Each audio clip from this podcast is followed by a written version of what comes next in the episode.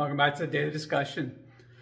So I came across a, a quote again today, and I've heard it a couple times now, but uh, seeing it today, I figured to talk about it.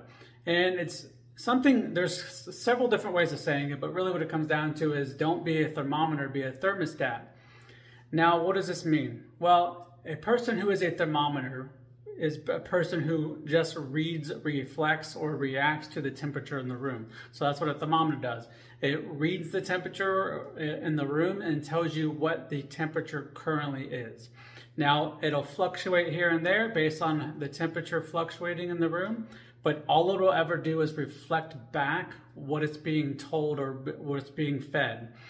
Now, a person who's doing that is is doing the same thing. You're kind of the person who's gossiping or just letting other people lead your emotions and guide you to be whatever they want you to be in the moment.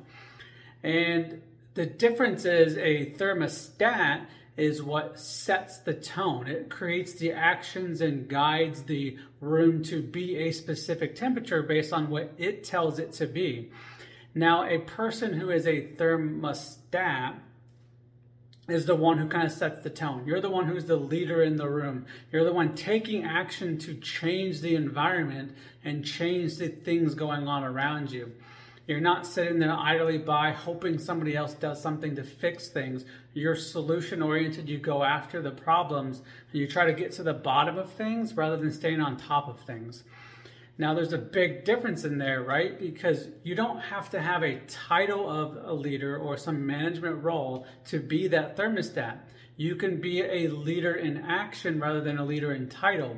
It's much more important anyway, because titles mean nothing without action anyway.